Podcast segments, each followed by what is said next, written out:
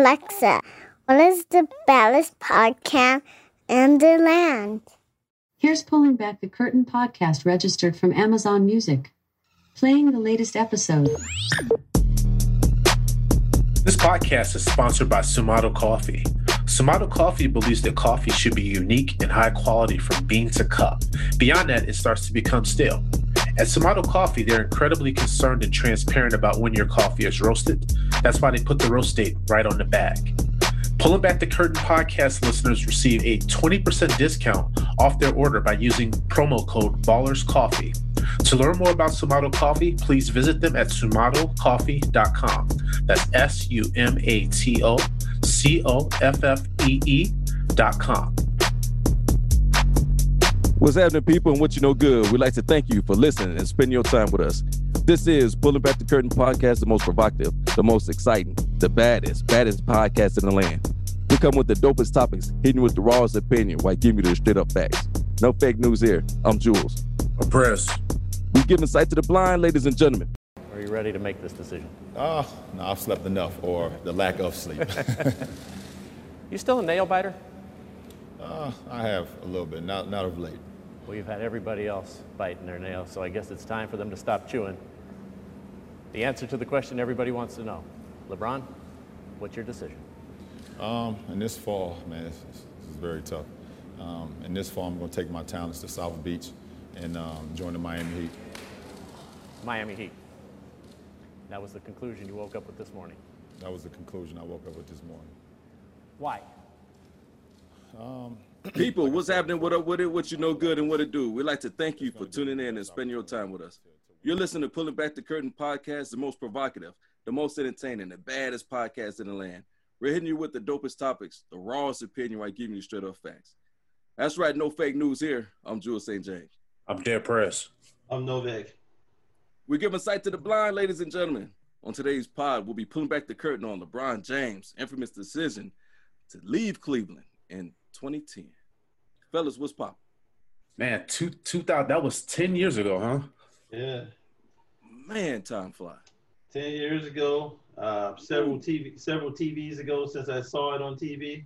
Uh, man, that's before everything. That was that, that was when I had a hairline. Shit. Uh, man, I still got a hairline, man. What you talking about? Man, shit, it's, it's a struggle bus over here, brother. Uh, Struggle bus. I mean, you still dapper, man. You still dapper. I appreciate you, man. You gentleman and a scholar there. uh, hey, man, it's just here. It don't matter, man. It don't. Matter. it's, you know what? We just cut it off anyway. We brothers, you know. Yeah, it's true. Except for LeBron. No, I mean, let me stop. man, but you know what, guys, man, it's, it's been interesting, man. So you know, it's been a lot of foolishness going on in, in in the world right now, and one of the things that we didn't touch on because you know we did our two part series, uh, True Crime on uh, Steve McNair, but just know, uh, our listeners, we didn't forget about some of this fuckery that's been going on out here. We have not talked about what's going over there at Barstool and with Dave Portnoy, fellas. Have you guys seen this shit? Yeah, I seen it. I mean, he should stay away from black. He should stay away from black paint. That's all I got to say in that one. don't do it. This is the thing, man. You know what? And we were talking about this earlier, man.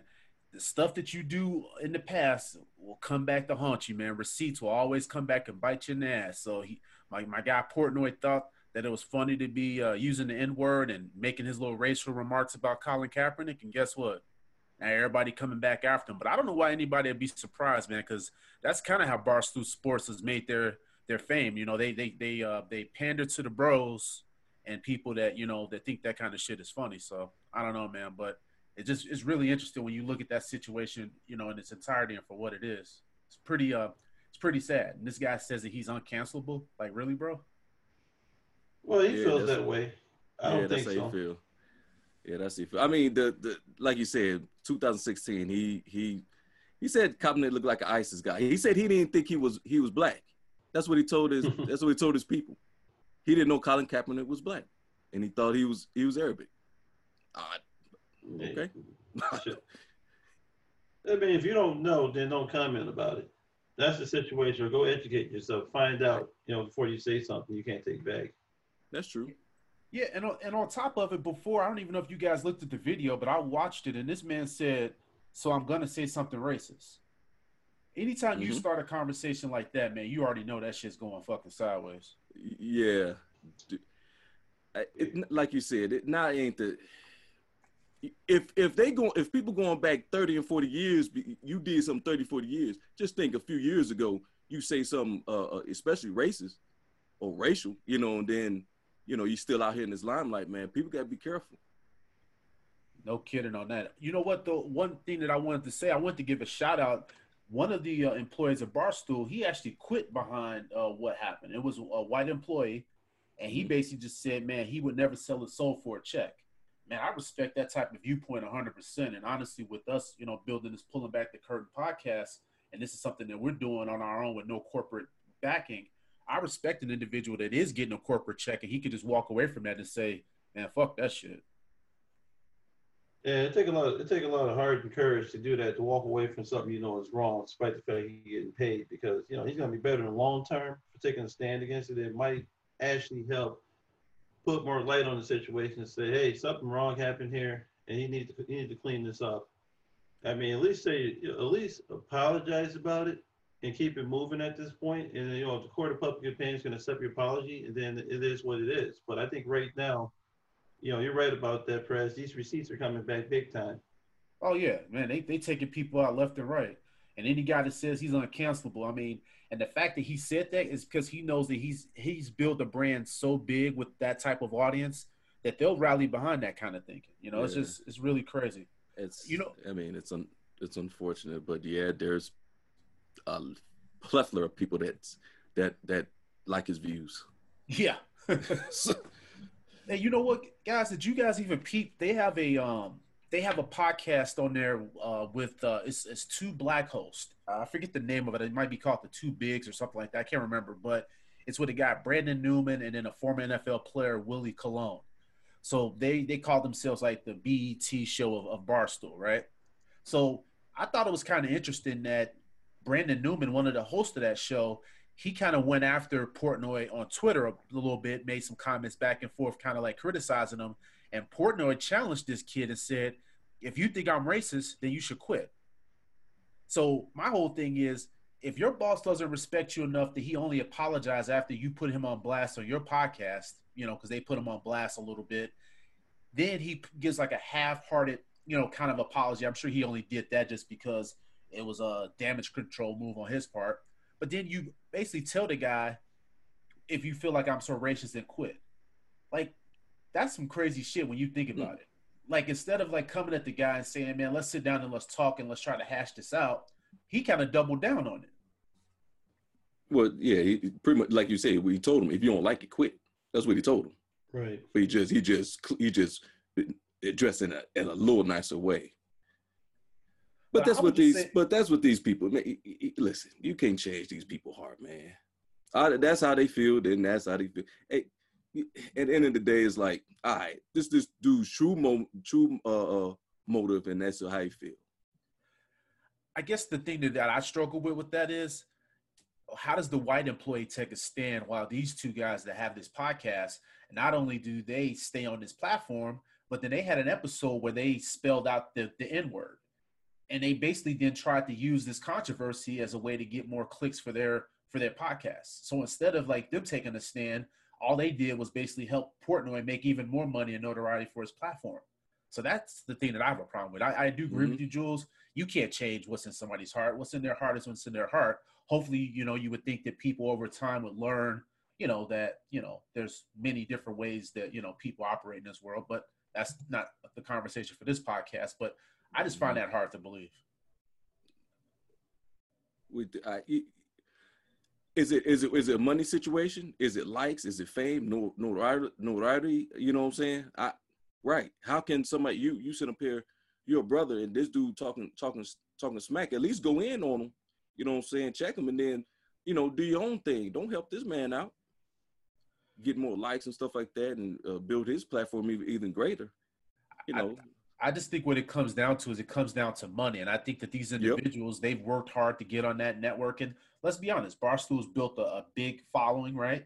So they Mhm. probably feel like, hey, we've arrived. But at the same time, I've had some people that I've talked to about this off to the side, and they say, well, they don't think that those guys should left left leave the show because they should fight.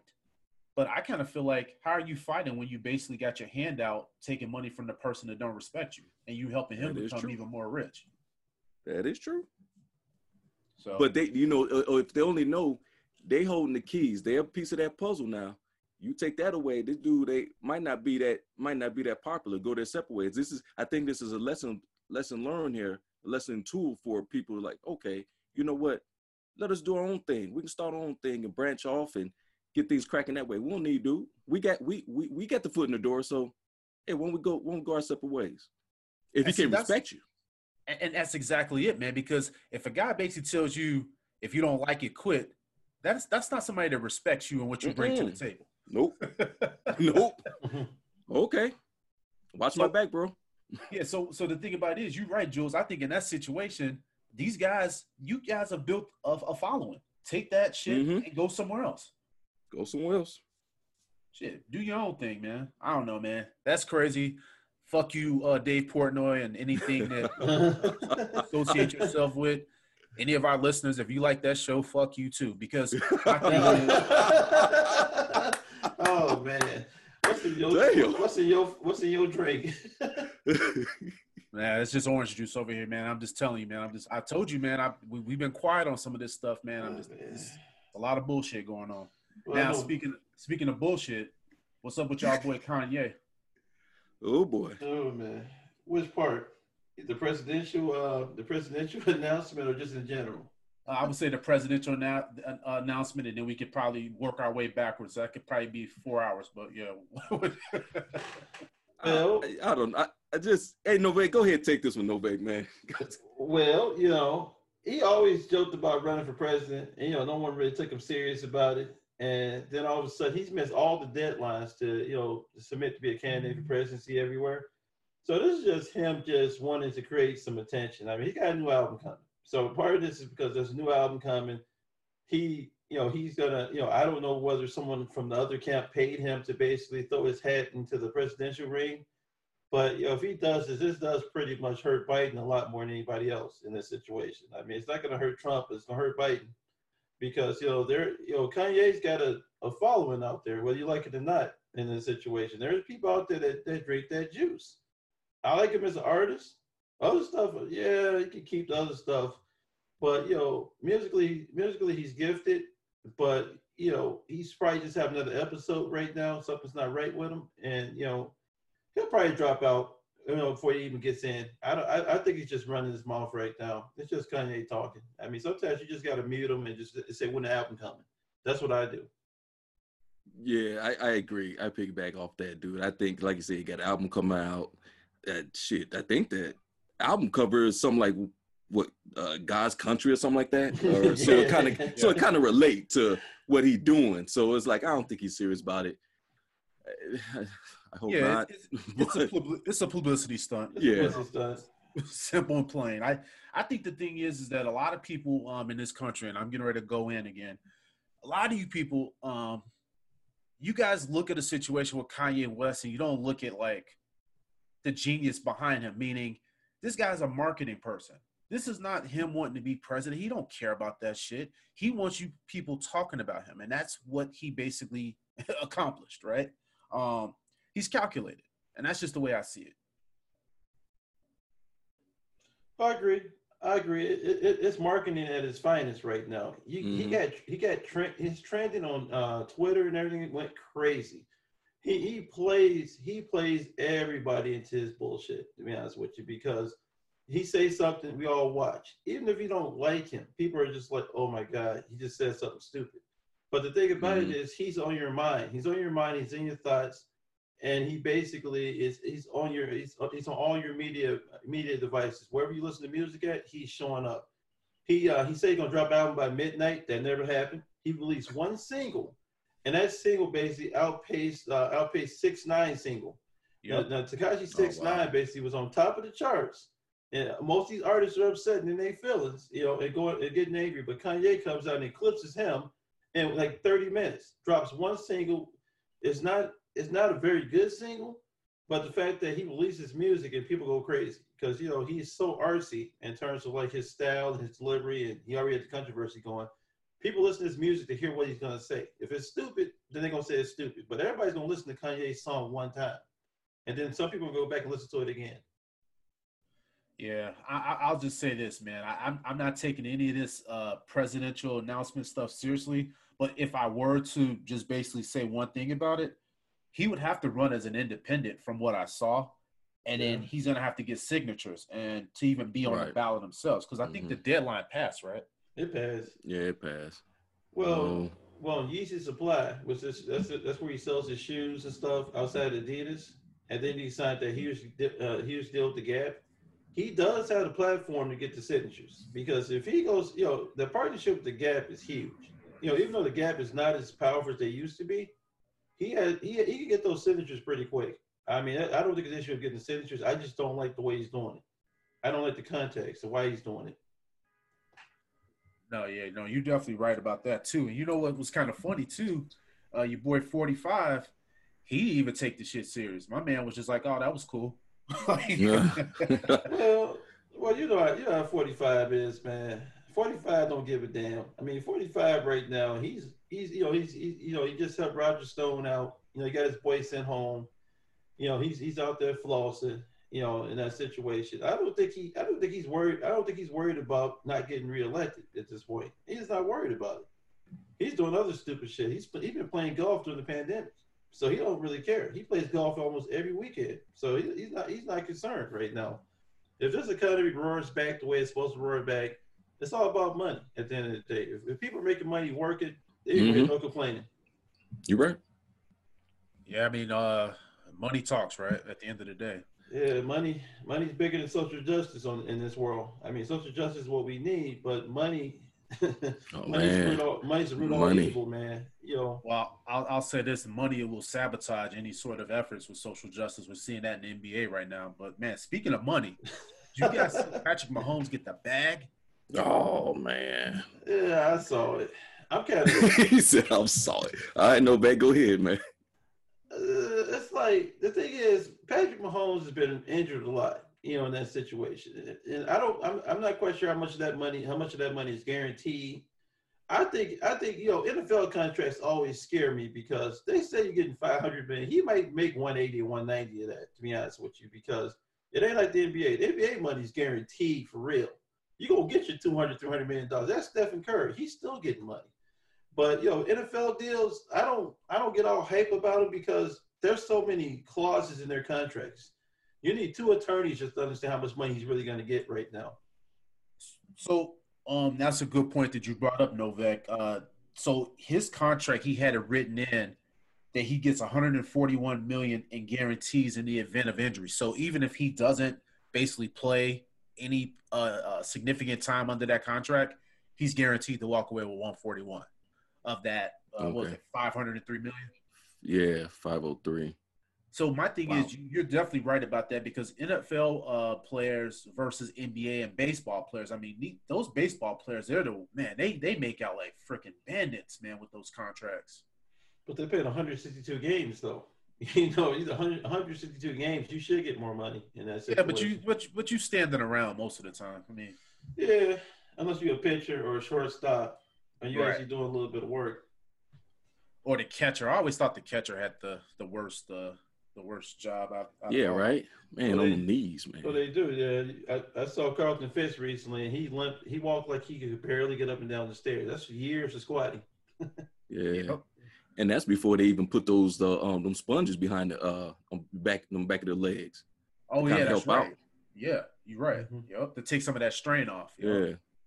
Yeah. But you, I'll say this: the last thing I'll say about the Mahomes deal, man, I thought it was a pretty team-friendly contract because a lot of the uh, the guaranteed money can be converted to like uh, roster bonuses, which then would allow them to have cap space to sign players and whatnot. So I think the beauty of this deal is that Mahomes wants to build a dynasty there in KC, and so you know this contract initially at least allowed them to be able to retain talent because you saw in, in New England they were only able to keep that dynasty going is because Brady was on all those team friendly uh, deals. I mean, Brady was severely underpaid all those years. Right. Mm-hmm. But it allowed right it says allowed the team to go out and get other uh top uh prospects. Yeah. Yeah. So man, it, will be interesting to see. I mean, I'm, I'm not even going to discuss the, the Bears angle with that. That's that's child's play at this point. Mm. I know you want to say something, man. Because I know, I know also with with his uh with the contract, he also get a 1.25 million if you reach the Super Bowl. If, if you reach it, you don't have to get a win it. He can reach it, and also if you win uh, NFL MVP, he get another 1.25. See, so he, he got a lot of clauses in there that that can mm-hmm. help that thing rack up. He's gonna get another MVP. He's gonna get to another Super Bowl. I oh, mean, of course right, he is. He is. He is. They already know that. I mean, like, he's got about two or three more Super Bowls left in him. I mean, you can see it. I mean, he. I just worry about his knees, and I worry about the fact that he's a quarterback. And you know, if you look at the Cam Newton experience and everybody else, you know, from being a, a black quarterback in the NFL, their shelf life is so short, and it, it's so frustrating to watch how they treat these quarterbacks after winning MVP. Remember, Randall Cunningham won MVP, and now he's a chaplain you know, for the Denver, you know, for, no, for the Denver Broncos. No, no, the Raiders. He's the Raiders, the Vegas, yeah. the Vegas, the Vegas Raiders. Sorry about that. Yep.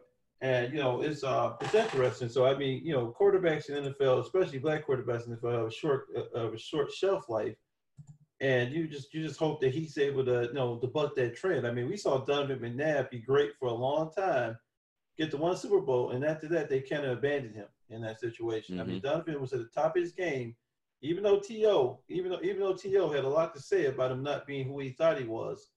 You know, I just I just hope he's successful at it. You know, I you know I'm not a Chiefs fan, but I'm a Mahomes fan. You know, I you know we got to get that type of back. I hope he does well and uh, they need to get an offensive line to support that guy. Because to your uh, point, uh, Novak, that injury that he suffered last year, he took a lot of hits. yeah. You got to protect your franchise quarterback. Wait, yeah, you definitely got to protect him now. Give him 503 mil. Man, 10 years. They got that dude locked down to 2031. 2031. Damn, Ooh. I can't. 11 years. I get. I, I get not just thinking about that. 2031, you talking about hair hairlines, man. We're gonna be looking like uh we're looking like the barbershop quartet out of uh, Harlem Lace, but no, no, no coming to market at that point. hey, I'll still have that banger on me though. Um so, there you go. Damn. So okay. the, the last thing that I wanted to touch on, um, and Novak, you probably have a lot to say about this. Uh, Makur Maker went over to mm-hmm. uh, Howard. He committed to Howard. He chose Excellent. Howard over uh, University of Kentucky, UCLA. I mean that excellent. That move was that was exactly that was excellent. What, what you guys thought about that one? I think it's a great move, but he got to bring more people with him in mm-hmm. that situation. I mean, you, you, know, one player. I don't care if it's Kentucky, whoever. If you ain't bringing a top flight, you know, list of recruits with you, it ain't gonna happen. I mean, you know, it, I think it's good. I think it's good for Howard we should have been doing that the whole entire damn time. I remember when I was in high school, we joked about that, you know, about what if, um, you know, what if we all decided to go somewhere like a Howard or you decided to go to Hampton or somewhere like that. And that's always been a joke in AAU circles, but it's but it's now serious because the problem with going to Howard is Howard ain't got the facilities yet, but uh, Makur can basically go there and he can help usher in that type of you know presence with Nike or Adidas or somebody, probably Nike you know, again, Nike probably touched uh, Howard. Nike's always wanted a part of uh, Howard. They just never took it. You know what I mean? In that situation, I mean, Howard is a, is a you know it's a great school to visit. I, have been there before. I like the university. I like the campus and everything. They could do it. They could do it. I mean, that situation. I think it's at least gets them on TV, gets them on ESPN, which is the start of breaking that whole wall down at this point. They ain't gonna win. They're not gonna win a national championship because there's too much talent out there that they don't have but this is a good start in the right direction. Excellent start. Excellent start. I couldn't agree with you more, man. When I when I read this and saw what this young brother doing and stuff, I said, man, we, we, I, I, we talk we talk all the time about these issues and stuff like that. We we're a product.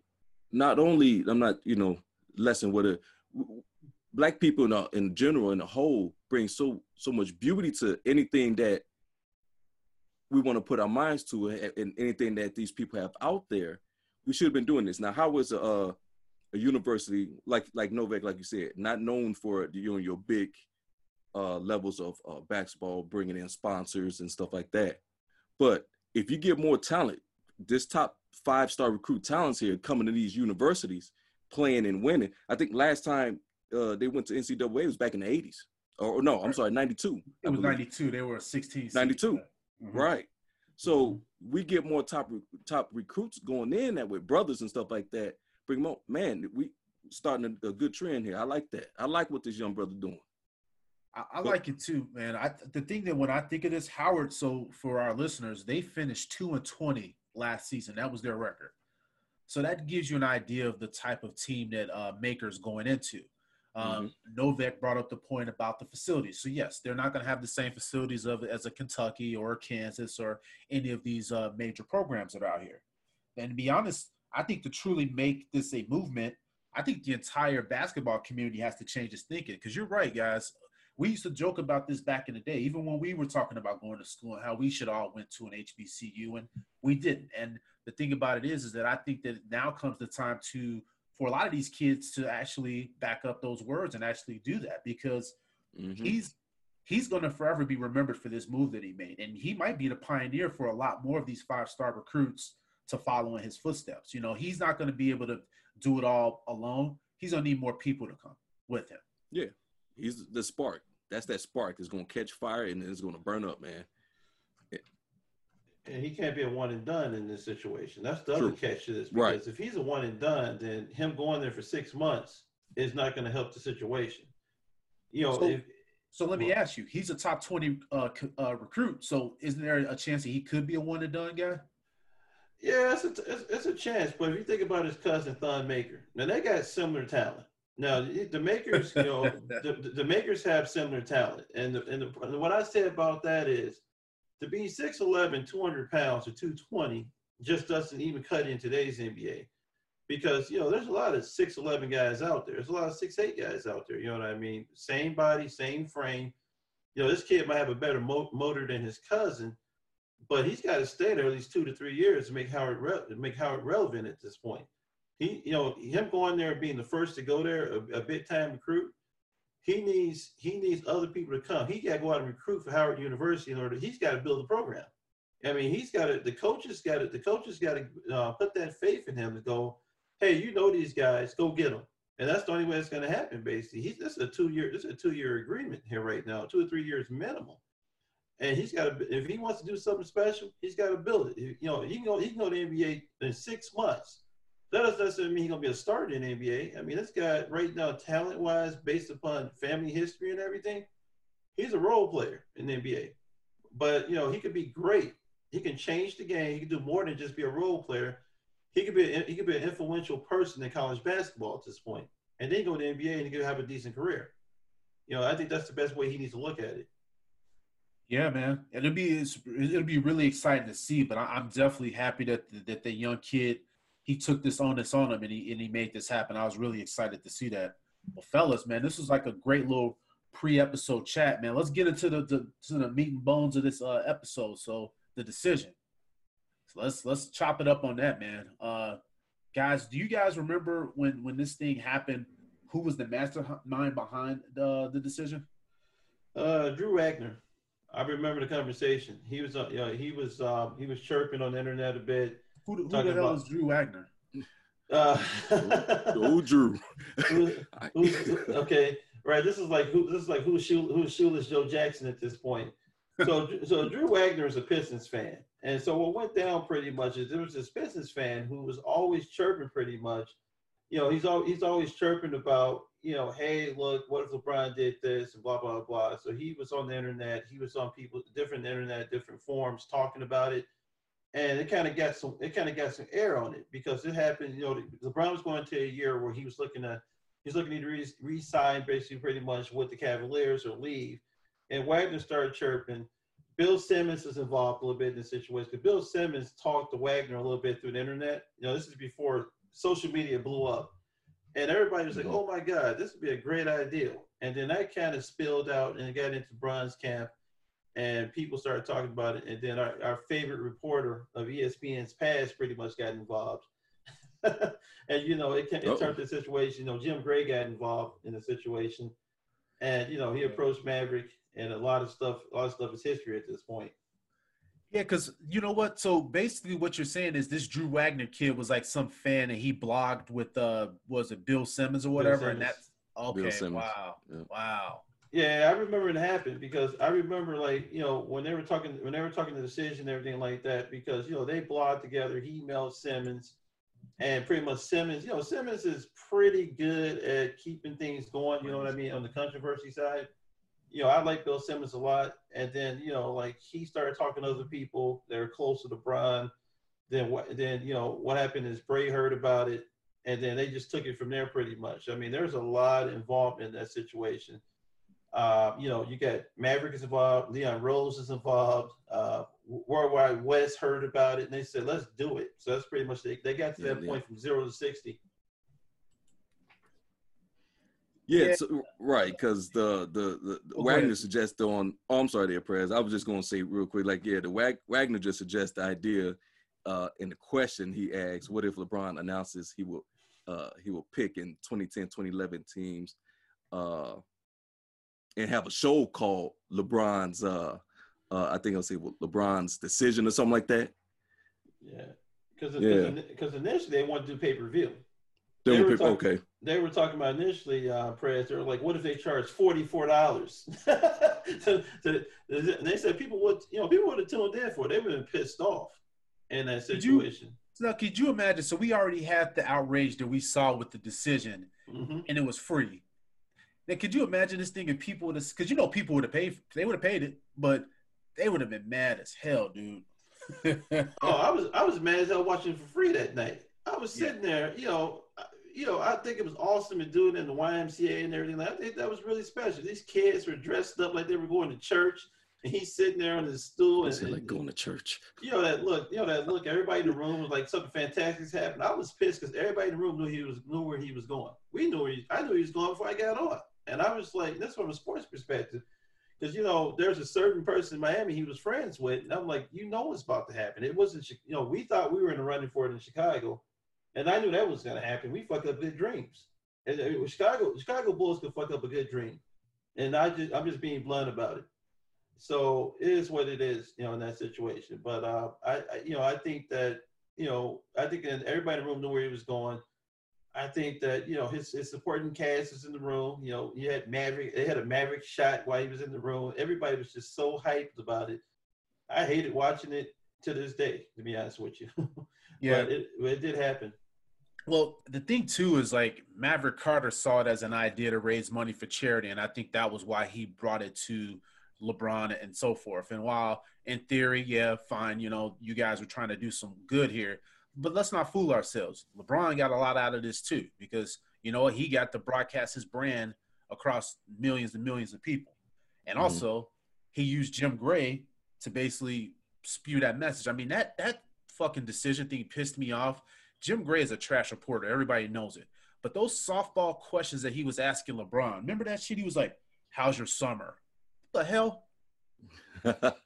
it was good. Well, well, well, you know, you know, you know, Jim Gray gave him the Oprah. That's why I call it, basically. I, I don't know if you guys saw the The the, the, the Brady Oprah um, interview. same thing. You know, they're, they're all part of the same, like you know, cast of friends and characters, pretty much. Like Jim Gray's questioning was terrible because he he didn't want to offend them, and he was hoping to get another decision in the future. A lot of times, when people deal with these celebrities like this and these athletes, they don't want to ask the hard questions because they want to be able to talk to them again in the future. You know, Jim Gray was hoping to become that guy that whenever LeBron's making a big decision or something's going on, he'll be the come-to reporter. He never got that job because they didn't, you know, they used him as a vessel at that point to get on ESPN and make that decision. Oh yeah, he was nothing more than a mouthpiece for LeBron's camp. And and actually, you know, people don't realize this. ESPN didn't even pay Jim Gray, and he was paid for by LeBron's camp. That is correct. They didn't pay him. They didn't pay him because they didn't see it was being significant at that point in time. But they did block off our TV night, and they did go to like as a special alert. I'm like, what the hell? Man, I was watching. Uh, I don't know. I, mean, I remember watching Takashi hot Dog or something that night. The hot dog guy, and they they cut away from the hot dog contest because you know ESPN and everything going on, and they go straight to LeBron and the YMCA wearing that shirt. You know, wearing that the Hampton t- the Hampton button up. I call it. Oh yeah, sitting on that stool with Jim Gray talking about you still a nail biter. I'm like, get the hell out of here, Jim Gray. with, with his um his with his new hairline. Ouch. Oh. I was like, wow, it grew back before the decision. And that and that and the stress of that decision took that shit away. he had a rough year. It, that first year in Miami was terrible for him. He paid for every moment of that decision. And the days Yep. after the decision, don't even want to talk about that. That's a whole nother conversation went down after he made that decision. No, man, for for sure. Oh my God. He You know took me to a dark place. Did you guys did you guys know that uh, Nike matched uh, what uh, ESPN earned in the ad revenue from that thing? So I think ESPN earned three million and Nike matched it. So there was a lot of money that uh, that they raised uh, as from doing this decision. I still didn't like the the premise behind it, but I mean it did do some good. Yeah, they matched it, and then you saw the Nike commercials. They started flowing during the commercial when you know they went to commercial at the at the at the grass those softball questions, and they showed the Nike commercials of LeBron and everything like that. And then at the end of the show, they showed the, you know, they showed the whole running through the community commercial. I'm like, oh my god, this is terrible. it was it was brilliant from a marketing perspective. I mean, LeBron is a great marketer. He's better at marketing and getting country controversy. He's the Kanye of basketball at this point. He's really good at getting you into his world. That and he's also really good at uh, having uh, people carry his water for him in the league too, because we've definitely seen a lot of signs of that Oh, in the my NBA. Oh yeah, yeah. The media, the, the media has spe- the media has a special relationship with him. yeah, this I, I, guys, I don't know about y'all, man. Well, I do know what, what y'all thinking, but this decision just just I I couldn't get in with it, man. Just tell me where you're going and let's let's keep it moving, man. You need all this, man. Well, well, think about it, right? So the, the, the guy Jim Gray, he he's he asked 18 questions. Right. I mean, come on, man. What- what Anybody doing, sitting bro? there like anticipate waiting on man? Ask the ask the man where he going. yeah, I know. Let's go to a commercial, and the commercial has to be the commercial has to be LeBron drinking a smoothie or some shit. I'm like, what is this? Man, I'm like, dude, we only wanted one question. That's all One we wanted to question. know. Where you going? Five where ways. you going? Well, we have we got this, this all this spectacle, man. Well, my mama, my mama is happy. I'm like, no, I don't want to hear that. Where you going? Where you going? Ah, dog. Ask Yeah. that man. So we keep moving. The Yeah, joke you- there, the joke there, he should have made a decision when he got married. Oh, he- he didn't treat- he didn't- Whoa. That's that's a joke there. I always hear. Novak, you he a said wild did I boy. hear?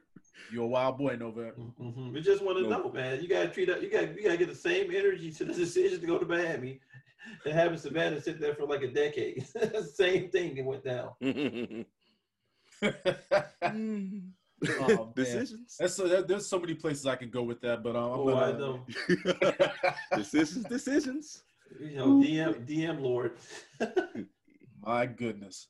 So when LeBron basically decided to take his talents to uh to Miami, right? Mhm. We know Oh, from there that decision changed the NBA landscape. In you guys' opinion, uh, how so?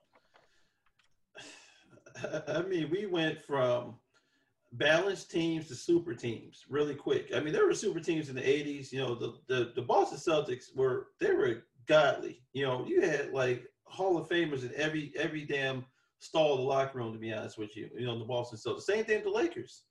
They were just fortunate to have all the talent. It was two teams had all the damn talent, and Philadelphia was somewhere in the mix at that point, but they were not mm-hmm. quite as good as the Lakers or the Celtics. I think how it changed the landscape is that it showed a player with enough power to create and assemble a team in any city he wanted at that point. You know, he made, he put Miami. Miami always was. Miami had won championships before him with you know with Wade and everything, but he showed that he could shift everybody to one area. He changed the way the media you know looked at basketball that year, and it became more of a situation of is LeBron happy every year? So he cha- he totally changed the landscape. He took control of the NBA landscape when he went to Miami he became the most focal point on earth. I mean, Kobe was awesome, but Kobe didn't control the media like that. Kobe, Kobe went out there and he did his job. He put in the work and he won championships. You know, LeBron James basically created a soap opera in the NBA. He also made every team around him pretty much start looking at how can I put more stars together to compete against these guys. They got three closers on one team. If one of them's not having a good day, there's two other guys kick your ass. They were they were taking turns kicking people's ass. So I mean, what it did is it made every general manager out there feel like they were doing a shitty job. It made them all look at the rosters. We started blowing up rosters around the NBA. Players start becoming friends with each other. you know, the whole AAU mentality took over the NBA. That's pretty much what the decision did. Uh, and, and then also they changed, like you said, change, not only changed that, it changed how the how we do our traditional All Star games, where it's not East from the West. It's just you know you, you get two captains and they pick who they want on their team to play against each other in that way. I had uh, uh, agree with you there, Novak, that you know these NBA players nowadays they have you know these now players, modern players have more power in constructing their teams in, in, in the league than ever ever before. Now, with those teams back then, like you talk about the great Lakers and Celtics and Philly, did did they go and join, or was it more they they get those those players off uh, draft picks? No, they were those were a lot of times they were trades and draft picks. They were trades and draft picks. So now, right? So that we looked at from there, like you know the Lakers when they had uh back in then when they had uh Wilt Chamberlain and Black Jesus and, and Jerry West, Celtics, like you said, uh, you know, Bill Russell and them, or if they get Larry Bird and the Chief and all them, right? And even um the great, even you know, so it, it don't seem like that. But uh now when you're going from, hey, you know what, I'm LeBron, I'm gonna go back and play with Wade and Bosh and bring over over Shooter and um Allen, uh, not Allen Iverson, uh, Ray Allen, and other guys playing with their with their other partners to win to get a better uh chance of winning the championship, man. Dude, like you said, it changed the changed the dynamics of uh how we look at this thing now. No, you you're definitely right about that. And also too, let's let's just be honest here. Uh LeBron, he's always gonna be known as the pioneer of these super teams, whether mm-hmm. he wants to admit that or not. Um I can't fault him for basically his decision to want to play in Miami. That's not what I ever had the issue was. For me, it was the whole spectacle behind it with the decision, then that fucking uh press conference thing that they had at the arena when them dudes are sitting in their uniforms talking about not one, not, not two. two, not three, four, five, six. I'm like, I'm like- shut up. yeah, shut shut y'all asses up. That that was the problem that I had with that whole situation. But when you look at the landscape of the NBA, you guys both are correct. The players have the power now. Um, not even just in a way that they can basically make their decision on where they're going to play, but you got to think about the narratives that owners and GMs used against players when they wanted to leave via free agency. You guys remember when Shaq left Orlando, right? And back in what was that, 90 Mhm. Yeah, whatever, whatever year that was. Ooh. So when he left, the owners they basically painted him as selfish, right? And then the, whole fan Right. base basically hated hated Shaq. Shaq didn't even want to talk about the contract, and I thought that that was unfair because it's called free agency for a reason.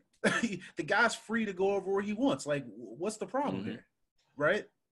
So I think in the situation where you had LeBron, he really was one of those players that used that power because, like you you said, Novak, Kobe, while we he was a powerful guy, Kobe never wielded that power and influence that he had. He probably could have if he wanted to, but LeBron was the one that basically took that power and used it probably more effectively than any player that we've seen uh, in the history of the NBA. Right. I mean, Go ahead. Kobe tried to wield that power to get to Chicago. He tried to do that, and that did. You know what happened there pretty much is the Lakers had a stronger uh, management unit at that time, and they were just they sat down and said, "Hey, that's our guy. We can't let him go like this," and they pulled him back in. You know, I think Kobe would have went. Kobe would have went to the um, would have went to the Bulls, but the thing is, the Bulls were giving up so much. You know, to get Dan, you know giving up Dang and all those people at that point in time would have been a bad thing for the Bulls consider how these guys' careers turned out. You know what I mean? But at the same time, you know, we we as an organization weren't strong enough to see the bigger picture. And the Lakers got smart at the end and they said, Oh hell no. We're gonna give up our great, we're gonna give up this person that's done so much for us, and he's gonna win more championships here. So they Mhm. basically figured it out. And it took, you know, it took, you know, it took trying to figure out what to put around them. I think the difference was with Kobe, the general managers made those deals happen. It wasn't players going, "Hey man, you want to play with me? Hey man, I'm, I'm going to Miami. Come meet me in Miami." It was none of that going on. I mean, you know, when uh, when Jim Buss was alive and the Lakers were winning championships, he was the great negotiator. He was the guy that went out there and got the players. The players didn't go get the players. It was it was the Busses and stuff the world went Right. out there and got the players Right. to come over. Mm-hmm. And then you know you look at the new NBA. Basically, these GMs are kind of powerless. These GMs are just they're, you know what they are. They're they're dedicated water carrying men. They got to be really nice to these guys because if not, they'll have a mutiny and they'll go hang out somewhere on the banana boat and put together a team. So it's, it's a totally that's what that's why the NBA's changed so much is because they can pick and choose who they want to play with, where they want to play with, and if your and if your city's cool enough for them. That's the whole new NBA right now. You can't stop that. Dude, dude, and it's forced. And you know what these players are doing. You're forcing these, and it shouldn't be forced, but these owners and and and and uh, holders and stuff like that. You have to. These are family. No matter what, at, at that at back then, it's a business.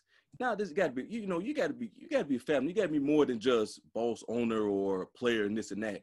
We all men and women here in this in this game and stuff like that. So it, it, it, it brings a new light. Like, you know what?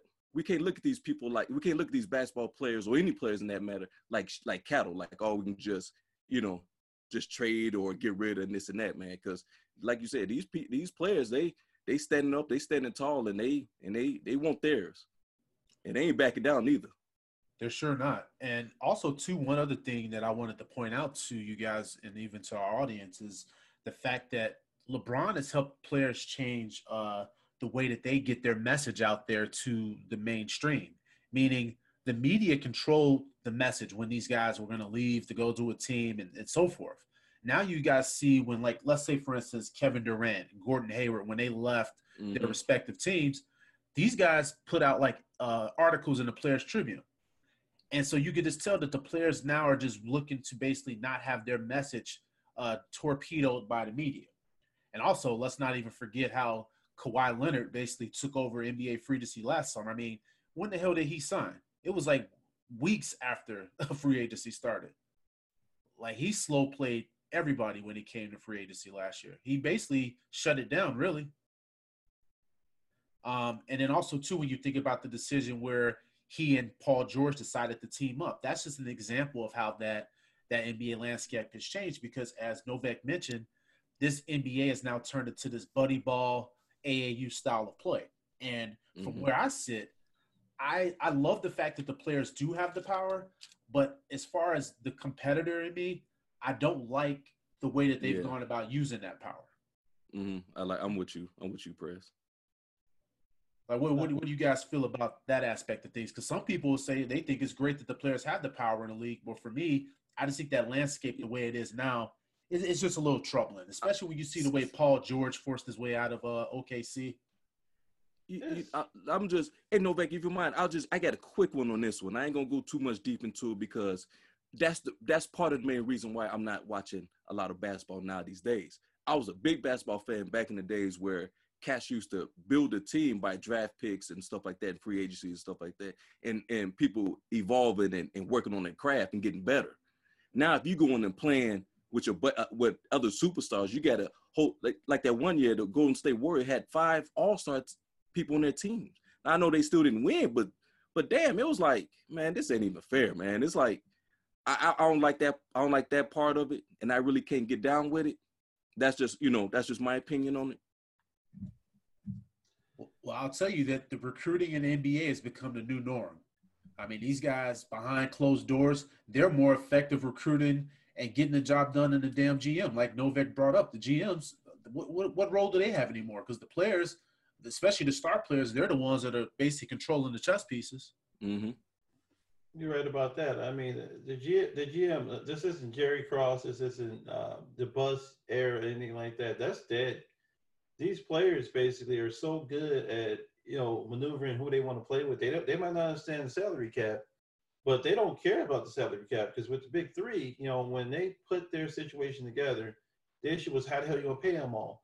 That's where you know there's their cap expert had to pretty much you know in Miami had to figure out how to make all three of these contracts work. You know at this point, because you know money's always going to be an issue with signing three stars in that situation. But I think I don't like this version of the NBA because I feel like you know I, I like the players to have some type of control but I don't like the fact that you know, as a season ticket holder or as an NBA fan, I feel like it sucks that my star could be going in 20 minutes after I just bought some tickets you know, to see him for 82 games, or my star is already plotting to leave after we draft him. And that's the new NBA right now because you know you got to kiss their ass in order to keep them. Like you know, like Antetokounmpo is going to be a big problem because I don't think I don't think there's any way in hell you're going to keep him in Milwaukee unless Milwaukee got another star to come up. Then Milwaukee's not Miami.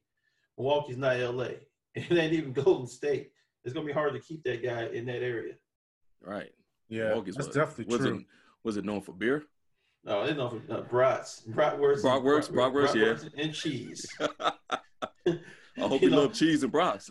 Now the Cooper ain't drinking, not eating, or not eat, drinking or eating any of that stuff. So it don't even matter at this point. You know, that's a Laverne, that's a Laverne and Shirley moment with Antetokounmpo in Milwaukee. Damn.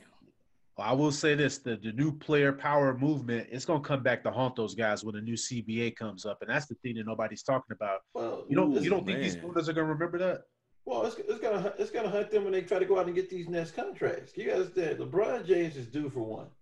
He- At some point, he's gonna have to he's gonna have to be on the other side of the table and say, "Hey, I want you know I want this much to play to continue my career." And somebody somebody's gonna tell him no. They're gonna end his career prematurely, even if he got something left in the tank. Because you know you're right. These owners and these these owners and these Sherman managers, they remember this stuff. Oh yeah. I mean, well, well, uh, you can ask Carmelo Anthony what happens if you get traded back to Chicago after you Yeah. come here. Yeah. Yeah, that was that was pretty that was pretty sad. They need to this don't don't even come here. Well, This is just a paperwork move. Cash considerations, Melo. those, those, you know, those are hurt feelings. That's what that was. Yep. He could have helped us on that roster, but too much hurt. That is true. Well, man, when- so when you guys look at the decision, so we all have our opinions of, you know, LeBron and how he went about doing things and whatever. But do you guys think that uh, he made the right decision leaving Cleveland? Yeah, Mm. Okay. I tell you what, that roster was ass. I mean, uh, Wait a minute. You had, hey, hey, you had Shaq Novak? man, oh, come that was- on, come on, that no, was- man, that was not that Shaq. was that was That was that that was was Sonny O'Neill. that, dude, that was Shaq that beat the General one on one. What are we talking Yeah. about? he said that Sonny O'Neill. That was Sonny O'Neill at that point, man. You know, Ooh, he- wee. That was Hey, not hey, Shaq, man. Hey, you know, he, real quick, Novak, what you you, you gonna disrespect Mo Williams like that? uh, who? About Mr. Mr. What- Alabama? What about. Big? Hey, what about Big Z? Man, Big Z got a nice job in the in the, in the management office over Cleveland. You know, Big Big Z couldn't. He wasn't mobile or anything like that. He was just big you know, in that situation. So it wasn't. It, it wasn't the type of big man he needed at that point. LeBron needs shooters don't around forget- him. Hey, look, Don't you had you had you had uh, Antawn Jamison. Who? Bert and Ernie? Oh, well. Well, he was he was washed at that point, wasn't he? It was, it was beyond watch. That man had a couple of 55 Damn. point games in Golden State. He was awesome that one year. He put up that 100 points in two nights. He ain't been nothing since then. I love Antawn Jamison as a, as a, as a power forward. I think he's real smooth. But him putting him in Cleveland next to LeBron, he wasn't the type of power forward he needed. He needed Bosh or he needed a space shooter. He needed somebody that didn't post up, somebody that didn't catch it in mid block, because that's LeBron's area he works in. He controls everything below the dotted line. So uh, below the free throw line in that situation. So he needs guys that can hit open jump shots. That team was Okay. stupid. JJ Hickson was JJ Hickson basically was not that good. You know, he was one of your starters majority of the season. He um Mhm. You know, he basically the problem with JJ Hickson was he wasn't that intelligent as a basketball player. As an NC State guy, he was big, he's athletic, but he had a lot of stupid plays. He was JaVale McGee before JaVale McGee. You He was also uh, he was also the only young player they had on that team besides Danny Green. And you had you had uh, Christian uh, basically who came over from the Congo. He never he, he didn't amount to anything. He's supposed to be like the surprise pick because remember remember Danny Green went in the second round at 46. Now Eyenga uh, uh, went first round 30. So they drafted a guy from Congo quicker than they drafted a guy that went to North Carolina who basically was awesome at NC. Danny Green was pretty good in college. And Yeah, then you also had at, at Carolina. Yeah, yeah. And then you had you had Jamario Moon on that roster. He could dunk. That was about it. That's about it. He couldn't guard his mom. He could he could jump out the gym, but he but he couldn't guard nobody. And then you know He's I'm gonna gonna give get a guard sh- his mama. no, I'm gonna get a shout out to Anthony Parker. That's you know that's what you know, that's one no, that's that's one of the homies, man. I'm gonna say Heck like yeah. he- he Bradley. was. He was he was at Bradley. You know, you're talking you're talking that Naperville area. You know, he was awesome. I mean, Anthony, Anthony Parker was a pretty good player. I remember from high school. He was good. Uh, Leon Powe, he was too small to be a center. They had that guy playing center out there when Zigo out sometimes. And you know, it was terrible. And don't forget, Sebastian Telfair was on that damn team. Bassy. Yeah, he was on that team. And we had we had a young Anthony uh, Varejao before he found his uh, you know his Vidal Sassoon. We had him on the team before he found out his hair, and we had LeBron's dad on that team. So you know it was We had, we had Delonte on that team. I mean, De- Delonte, Delonte and Mo. Damn, you brought back memories, man. Yeah, Delonte and Mo pretty much carried that team's ass when, when Bron didn't have the tank. And Anthony Parker had a lot of big shots too. Because you think about it, Delonte, Delonte was awesome as a two guard, as a six foot three two guard, and he'd go out there, he'd get you twenty real quick. Oh, Del- Mo- Delonte was a dog, man. Man, I mean, he played defense. You know, he he did everything. He did everything right on the court. Off the court, that's a different story. I mean, off the court, you know, he he did some Yeah. stuff that basically set that man back mentally, uh, set LeBron back mentally a couple of years. Uh, and then they had Jawad Williams on the team, who was another North Carolina guy. So they, they had a lot of Carolina on that team. There was Danny, there was Jawad, and there also and also was Antawn. So I mean, you know, the Mhm. thing the thing is the roster was not built to win a championship. Not even close. Now forget I forget about Boobie Gibson. you know, he got Oh, wow. married. He got Keyshia Cole that year. That was the best thing Yeah, happened to him. Mr. Keyshia Cole. Man, So, okay. Here's where the separation with with, with Mike and, and uh, LeBron. Now, if you put Mike in that situation, Mike would have developed them boys and they would have won a championship, right? Talk to him, Jules. Now, LeBron had these people. Now, granted, Novak, you broke you broke this down eloquently. They wasn't winning with with, with LeBron. He couldn't. I mean, like you said, Shaq was Sha- Shaq, Antawn Jamison, some of the other cats. It, it wasn't doing it. Shaq back in the days, yeah, yeah, because they almost, you know, they almost went there. I think they got swept, but but you know, hell, they went there. So, yes, I, I think it was the right decision for him to go on because he'd been in the league for six years, I believe. He was drafted in 03. So this is mm-hmm. 2009, 2010 season. So yeah, he left because you know what? He felt he he was frustrated and felt like he wasn't the management. I believe I read at the time the management wasn't put, putting players around him to win. And he got frustrated and went to Miami to play with uh Wade. And then um I think Bosh went Bosh went in first. Bosh went in and said he was committed to play in Miami. Then uh, LeBron joined, and he went there. Went to that first season with Miami. They went to the championship, lost to Dallas, but the next two years they won back to back. So uh, yeah, yeah, yeah. what'd you say, Perez? I'm sorry. I was gonna say too. I mean, that team won 61 games, so I, I know you guys both didn't, didn't respect that roster very much, and LeBron probably pulled those guys along with him. However, I mean, I'm sure you guys looked at some of those Bulls rosters from back in the day. and No disrespect to anybody on those teams, but I mean, come on. you But know. that was our 41-41 year. That was the that was the year that Boston got a that's the year that Derrick arrived on the scene. That was our 41-41 year. You know what I mean? Pretty much. We we you know, we basically went 500 that year. You know, so we no, were I, that, Novak, I was talking about the teams that Mike won championships with. Oh, oh, okay, even better. Uh, well, the thing the thing is, Jerry Krause did a really good job putting the right parts around Michael compared to like what they compared to what they did with Bron out there. You know, mean like role, role role player wise? Yeah, role player wise. I mean, Okay. he had the right parts. Plus, you had Scottie Pippen. So a lot of Right. people, a lot of people got to understand that when you got two players that you could build around every damn year, it's a lot easier than having one star looking for a bunch of bums and a bunch of role players to put around them. So I would say mm-hmm. the difference, the difference with the Bulls is, yeah, Mike and Scotty, Mike bred Scotty, Scotty bred other winners in that situation, but you got two guys on the same system, and all they do is spread that to everybody else in the locker room.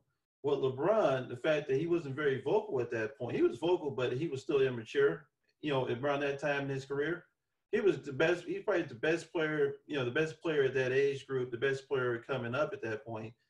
But you know, he wasn't. He wasn't a leader yet. You know what I mean? He was a he was a great player, but he hadn't figured out how to win. That's why he took his ass to Miami. He went down there. He got into the Pat Riley system of, of winning games and winning and winning mm-hmm. championships. They taught him how to win. He didn't know how to win it. He got to the, he got to the finals. Got blessed. He didn't know anything about how to finish on the big stage. He didn't know how to. He didn't know how much work to put into it. He got to Miami. He learned how. He learned how to work at a different level and and make his teammates work with him. Well, that's that. That's where he got that championship DNA that he always talks about. He, oh yeah. Mhm. he didn't have that. He he, he learned that from Pat. So was it? The, so was it the coach in Cleveland? Talking about Mike Brown? Uh, no, Mhm.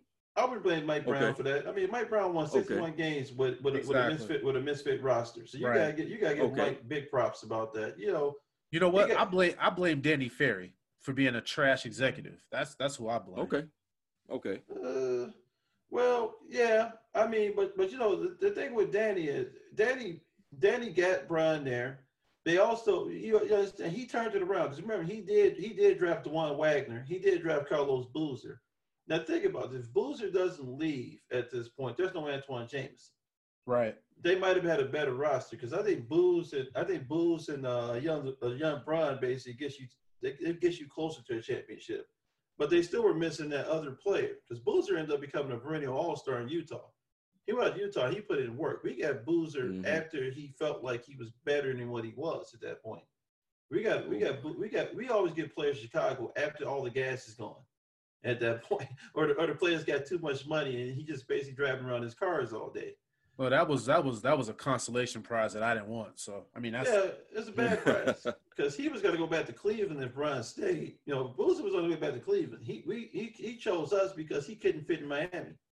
They didn't want him in Miami. They already had their guy Bosh. He probably would end up in Miami if Bosh didn't go to Miami. yeah. And then the Bulls threw the bag at him because nobody took it. You know. so- Exactly, Yeah. exactly. And then you know, that's on us in that situation.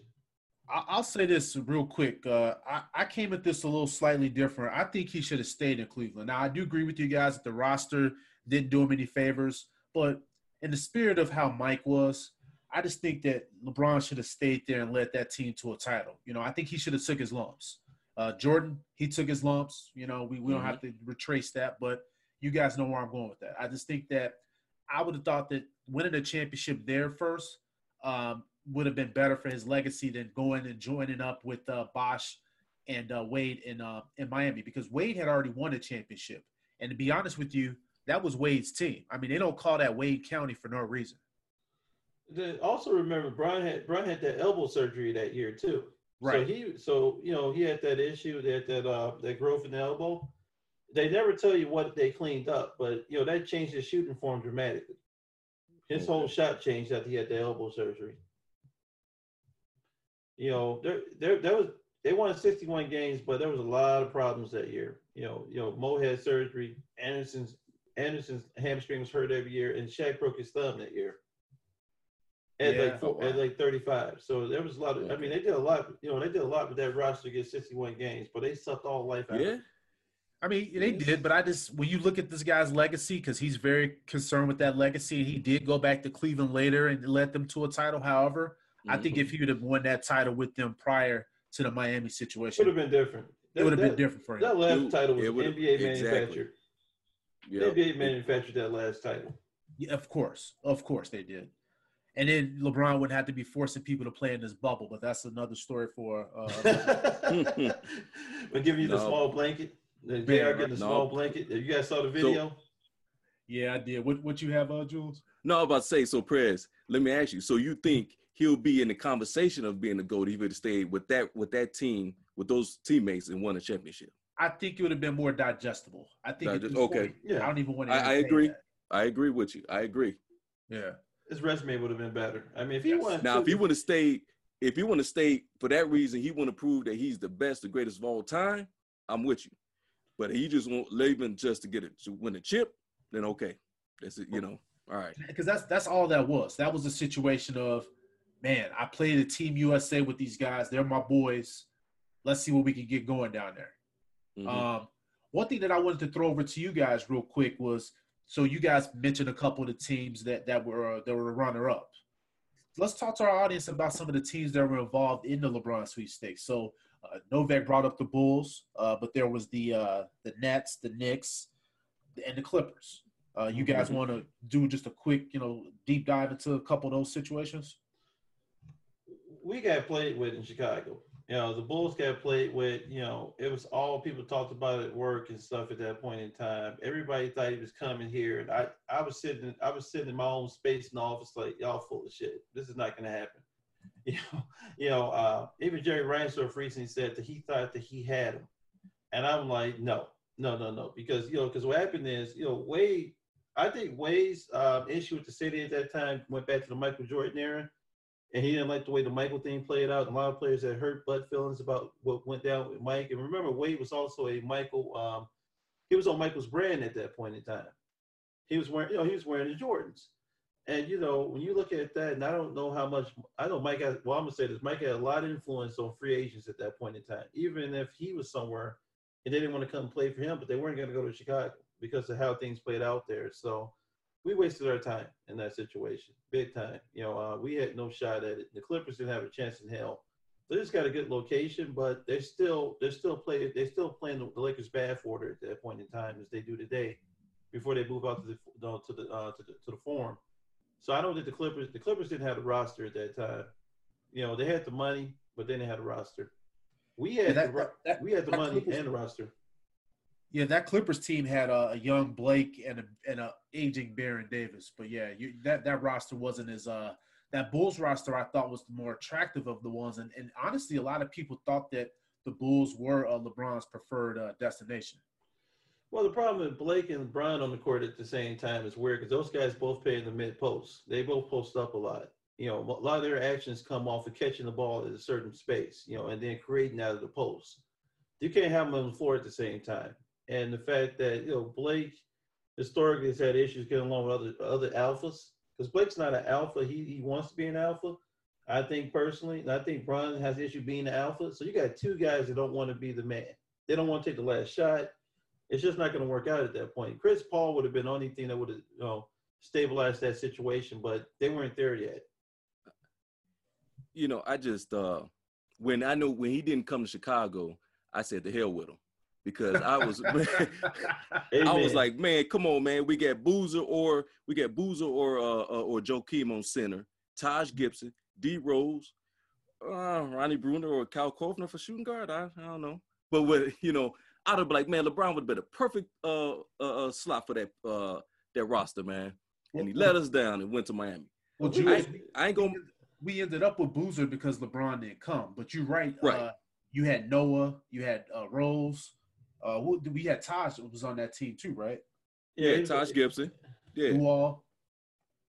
Yeah, Luol was on that team. I mean, we Yeah. lost we lost BG, Right. Right. which, which to me is the biggest loss ever because we lost that heat. I mean, if him and if him and you know, I know he was undersized, but Derrick and Gordon on the floor at the same time. Oh my God! You know, he took so much pressure off of uh, off Derrick having to, having to take the big shots all the time. And also, that wouldn't also that wouldn't have been a um, you know there wouldn't have been a Rip Hamilton you know sighting at that. Oh yeah, that's right. I forgot about old Rip. Hey, Let- And- Let's, and let's- another- let's, let's be honest. Let's just call this what this was. The Bulls, when they met with uh, LeBron uh, to pitch him, right? Because you know all these teams had their pitch meetings.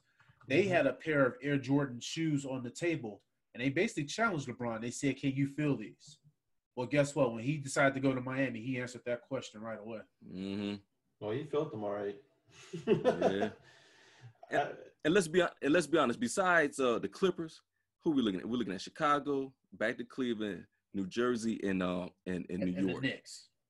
Hey, hey, man, that brother wanted to get out there to South Beach and, and, and- and get loose, man. He want to go out there in some fun, fun weather, some sights, you know, that strip. He want to get out and get loose, man. He ain't talking about no more cold and nothing like that. And also get a chance to win, win a championship, man. That brother gone, man. Miami, here I come. I mean, you you're right. Ocean Drive. All right. Oh man, yeah. That, nothing's competing with that. Not competing with that. I mean, you know, you know, he was gone. You saw the commercial with John Legend and him, and they jogging through, and John Legend singing like an R and B song, where Brian jogging with children with him through Miami neighborhoods. Oh I mean, yeah, yeah. They go, he didn't jog through Little Haiti though. He jogged through the good side of Miami. So that's like wow. So it, it was too much. I mean, but you know, there's no way you don't. There's no way you're not going to go to Miami. And I think with the you know with the Knicks, they're the fucking Knicks. Nobody's going to New York. You know, Dolan, Dolan probably came in and probably said something offensive and said, "You gonna sign?" That's probably that's probably the Knicks Yeah. situation, with that. I wouldn't went to New York. Except for Lamelo, he only. No, oh, man, it's terrible stuff going on out there, man. We can't even describe the, the drama in New York. I mean, it's, you know, they, they need their own podcast. We need hours to talk about what's wrong in New York. And, and I'll tell you too, you're right about that because when LeBron decided not to go to the Knicks, they ended up signing Amar'e, and Amar'e was shot at that point. Uh, so Oh yeah, we took his. They took his good legs at that point. He was done. yeah, because that that Knicks team, they had a young core. They had Gallinari, who I've always liked his game. He he's pretty solid, and then they had uh Al Harrington, who was also kind of underrated as well. Oh man, you probably blast from the past, man. I mean, he, yeah, yeah, Ga- Gallo. Yeah, I mean, Ga- Gallo was pretty good, you know, in that situation. He would have complimented LeBron really well.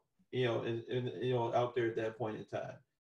And then you want to talk about the Nets. What's to talk about the Nets in that situation? I mean, um, uh, I would say that team at that point in time, they, they didn't have. There, there wasn't a reason to go out there unless he unless he just wanted to go somewhere that was a big market at that point in time. I mean, I see, I see, like you know, any team that's in New York, any team that's in New Jersey, that's a big market that's untapped at that point in time. They just, um, you know, it just wouldn't have been a good fit for them at that point in time. You know, it gets cold in New York and New Jersey during, you know, during the winter. Miami, that guy was still wearing shorts and, and singing with John Legend. You know, there was no way he was not going to go, go east at this point. and and two, uh, the only thing that uh, New Jersey had going for themselves at that time is that Jay Z was a part owner of the team. Him and LeBron was boys, and then they had that Russian uh, billionaire that bought the team, and he came in basically saying that he wanted to do all these big things, and mm-hmm. then he mm-hmm. stole the franchise. You know, so for, for cat food, and he left. man, LeBron, LeBron wouldn't win a ring, man. He said, "Damn all that, man. He wouldn't win a ring." yeah, I mean, I, I, mean, you know, like you know, the, the billionaire came in, took over, took over the franchise. He got them, you know, he, he got that really nice arena. The Barclays Center is beautiful. Yep. And he left town with his bag of money. Yep. Ain't he seen him since. He cashed out on. He went back. He went back to his secret vodka industry. Never seen him again. Damn. That's crazy. But man, you know what? Both of you guys bring up good points. Obviously, LeBron went to Miami. They they didn't win the seven that he promised. You know, they won a couple, and then he got up out of there. Not one, mm-hmm. not two. I was like, oh, like, stop it, man. but the one thing about that guy is he he leads those teams worse than when he gets there, though. I mean, you see what he Ooh. did the first time, and then the second time. we should yeah. call him. We should call him Hurricane. And the third time. There. He's like a hurricane. He comes to town. He sucks all the life out. He's a basketball vampire. He goes there. He sucks all the talent out. He gets every coach has been fired after he leaves. That's history. Well, you know, one thing that's kind of interesting that we're having this discussion. So obviously, LeBron he he got flack for his decision, you know, to leave Cleveland and go to Miami. And then in recent times, we've seen now the the heat that uh, Kevin Durant has taken from leaving Oklahoma City to play for the Warriors at that time, right? Mm-hmm. So, in my opinion, I think that they're those situations are similar. What do you mm-hmm. guys feel when it comes to that? I think it's a, I, I, I, real quick. I'm gonna say, KD for me was worse than LeBron. So how because so because KD had a team where he he could have won a chip with them t- with that team. I know he got problems with uh he couldn't deal with Westbrook, as sources said, but that's something you can you can you can you can talk that out over a meal. Uh, they was win they was winning. So th- so what they lost. So he come back again, but he jumped ship and and played for uh Golden State. I thought like man, I don't know about that move. That was worse to me. To me, that was worse than what LeBron did. Well, the, the way I see it, and this is something I've said to a lot of people over the years, is you can't defend what LeBron did back in 2010, but then rip Durant. So for me, I think well, the true. moves right. are the same in principle. However, you make a good point because that they were uh, up three one in that series against the Warriors, right? When he was in yeah. There's up three one. Yeah, then, then Steph Curry happened, and then um, and Klay Thom- Thompson happened in that situation. I think I agree with you on that, Jules. I mean, he left a good situation because he couldn't deal with people. So the thing about it is, you're right. They could go sit down as men and chop it up and figure it out. Yeah. You know, you you had James Harden. You got him. You got you know. I mean, you, you had, you had Ibaka. You had Ibaka. I mean, you had they Reggie had uh, Jackson. Steven Adams. They had a young Oladipo. Yeah, Reggie Jackson. All that. So the the problem the problem basically with you know KD is that KD let his pride get in the way of wanting to be the man. He probably felt like he could never be the man in Oklahoma City because because Westbrook basically is so dynamic that he made that his he made that city his city and he made that team his team and KD didn't have the personality of the charisma to take it over at that point. I mean KD talent wise has got more going for him than Westbrook gets a lot out of his body, a lot out of what he get. KD is KD is so smooth in terms of being able to put the ball on the court, pull up whenever mm-hmm. you want to. He could do anything you want on the court. I mean, Kobe Bryant said it best. That guy's the most dangerous young kid I ever played against because he could do everything. You know what I mean? Like he wasn't afraid of Westbrook. He wasn't afraid of Westbrook. He's afraid of KD because KD picked him up on defense. And this is Kobe at toward the end of his career. He still had to find ways to score for a guy that's damn near seven feet tall. That's like a panther almost out there. I mean, he's got I'll- the perfect just- basketball bill I'll just say this, man. KD's one of the most gifted offensive players I've probably ever. seen. Yeah, like hands down. Ever. I mean, Carmelo Anthony's number two for me because not, and people argue with me about that because man, Melo scores like Melo scores like people chew gum and walk. Easily. Easy, Right. Easy. He can't guard nobody. He ain't never guarded nobody. KD can guard people. That's the difference between K. That's the difference between those two. We judge that other guy based on the fact that he's a terrible defender. We all know that. Right. But but KD had everything. He threw it away. He threw it away. He went to Golden State. He won a championship out there, but he then he then got then he had a, a mental breakdown out there. People said this is no, this is Steph's team, and he- you know people were chirping to him. You know you won't be you won't be considered to be a great in Golden State, and then of course that goes into his little like precious ego. I got to go somewhere and be the man. So he leaves again and goes out to Brooklyn. Well, so w- one thing I wanted to, to jump in real quick on that Novak because you brought you brought up a couple things I wanted to let our audience kind of think about. So yeah, you're right. Uh, he did, you know, he risked his legacy too by leaving OKC to go Mhm. to Golden State. However, I think the media treated Durant a lot differently than they treated LeBron, and this may sound weird to say that because LeBron got crushed as well. But I think that the media tried to separate KD from his teammates because that first year when they were in, in uh, Golden State, those guys were playing seamlessly with each other. Mhm. And then that media narrative basically just kept chipping away at those guys. And then that's when you saw Durant kind of peel away from his teammates because Steph, he made sure, even though that was his team, he made sure to welcome uh, KD with open arms. And, and uh, Steph, even, he kind of like pulled his game back a little bit to accommodate Durant. So Steph, he went out of his his uh he went out of his way to make sure that KD was comfortable there. I think that media separated those guys because that didn't happen in Miami. That Miami situation, it was them against the world. Yeah, it was them against the world. Yeah. It was them against the world. There were there were chips in the armor, but that first year they were not on the same page. That second year they got on the same page because somebody had become the alpha.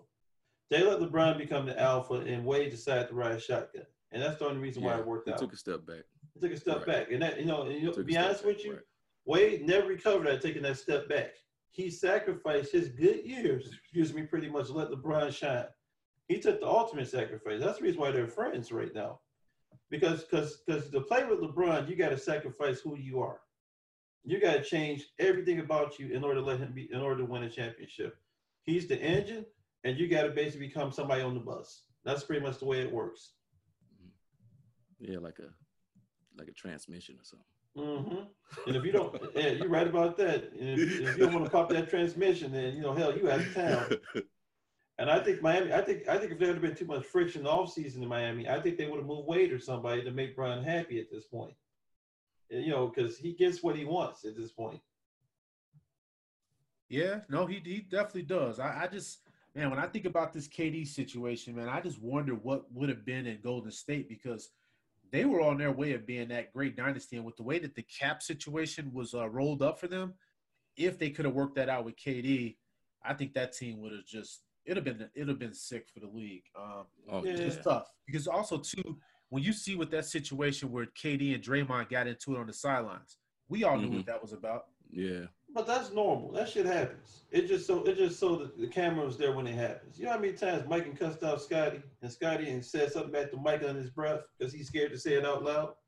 You know, But you You know know, what though? it But it's, happens. but it's but it's not what you say. It's, it's, it's sometimes it's like how you say it. And when when Draymond basically called that man out his name, I Mhm. mean, you you already know yeah, but because KD he handled that way better than I would have been because they man they would have hauled me off on him because you ain't gonna call me out my name like that. but but when you and you in sports that happens. I think I'd call I'd call teammates out their name. It happens. Yeah, I know it ain't right. You, you would have caught some hands if you'd have called me out of mine. Yeah, I I don't know. give a fuck what team we on. He said, "Go- right there, right there Yeah. on, on play. On site. Yeah. hey, hey, it happens, man. In those situations, you gotta understand when you out there and you competing like that at a high level, and everybody's good at what they do, and you see somebody fucking up, and you be like, "Look, motherfucker, I need you to do this," and they look at you, fuck you, and the next thing you know, somebody getting called a bitch. That happens. I've I've been in those situations.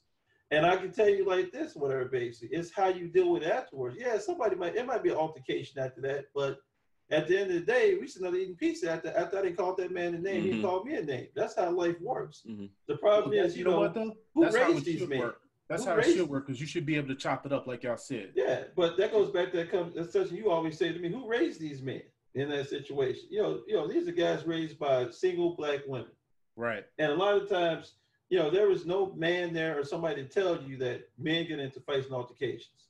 And you say what you got to say, you keep it moving. The And you, problem you're there- done with it. And Right. you're done with it. You know, there's times, you know, us people I'm really cool with. I, we didn't get into arguments. We I'm talking about nasty arguments. Fuck you, fuck your mama. Nasty arguments. And these are things that happen. And and, uh, and, and the mama Damn, could be man. and the mama could be in the same room and be like, oh my God, I thought we was cool. and this this stuff this stuff happens. But you know, at the same time, you know, if if if if Durant if Durant's more mature about it, and and and, and you know you know who was scared about his money at that point because he's like, oh my God, we ain't gonna win no championship. People gonna think I'm a fraud. That's what happened. That's what happened with our boy Draymond. He was worried about himself. He was worried about winning no championship. He was scared that he don't get exposed. And he did get exposed. When KD left, we saw who Dr- Draymond Green is. He's a role player. He ain't no star. He's a Mm. role player. Oh, right, right. And you Mhm. know, know, Durant's so good. Durant's talent is so good. It makes everybody around him better. It even made it even took Steph to another level, and took Klay to another level. Because you're in the room, you're in the room with greats. You're in the room with people that kick ass for a living. You can't Yeah, do that. it- You can't and- do that with a bunch of bums. And and it turned Draymond into an even better role player. Oh, it made him. It made, it made him the glue. He's the glue guy. He he he is what he does all the dirty work the stars don't do. He's the person kicking people ass. He grab. He's the Dennis Rodman. He's the ball grabber out there. He's the one out there grabbing, touching everybody, and he, he keeps it all going. I mean, when none of those stars guarded LeBron. I mean, except for Durant on certain on certain on certain possessions. But Durant, you know, Draymond's off Draymond's defense on LeBron was instrumental in them winning those championships against them. He, he he really locked his ass up because that's his only job. You ain't asking him to score. You're not asking him to do anything else. You go guard that guy, you make his life a living hell. And that that's pretty much that's how that's how championship teams are, are designed at that point. No, you you definitely right about that. Well, fellas, man, this was this was a fun one. This was really good. Novak, go in and hit him with the curtain call, our final segment here. This curtain call goes to the Boys and Girls Club of Greenwich, Connecticut, who were the ultimate winners of the LeBron James Decision League Cleveland in 2010. They were the recipients of a $2.5 million donation. That was ad revenue that was generated during the broadcast. Uh, the broadcast, you know, the decision broadcast itself was flawed, and I and we all feel it was unnecessary. But there were some good things that came out of it. You know, I mean, those funds definitely helped change some kids' lives. You know, who were in a question in that situation. So I think you know the decision was ultimately I think was a it was a bad idea, but it did do some good in the community. So I'm gonna let them slide for this one. uh, Jules, hit us with that final thought. All right. So in today's episode, we talked about the decision, LeBron's decision to leave Cleveland to play for Miami, for Miami Heat. Because of that decision, he won back-to-back championship with that organization. Time went on again, and LeBron made another decision to go back to Cleveland. To he wants to bring a championship back home, and you know what? He did. I believe the first one in franchise history. I believe. So- so where will you be in the future? Not because of hope but because of your decision. You are not just a, a, manager of your life you're also a creator of your life. If you want to know how to create your life you have to get hungry for something. You have to make a decision.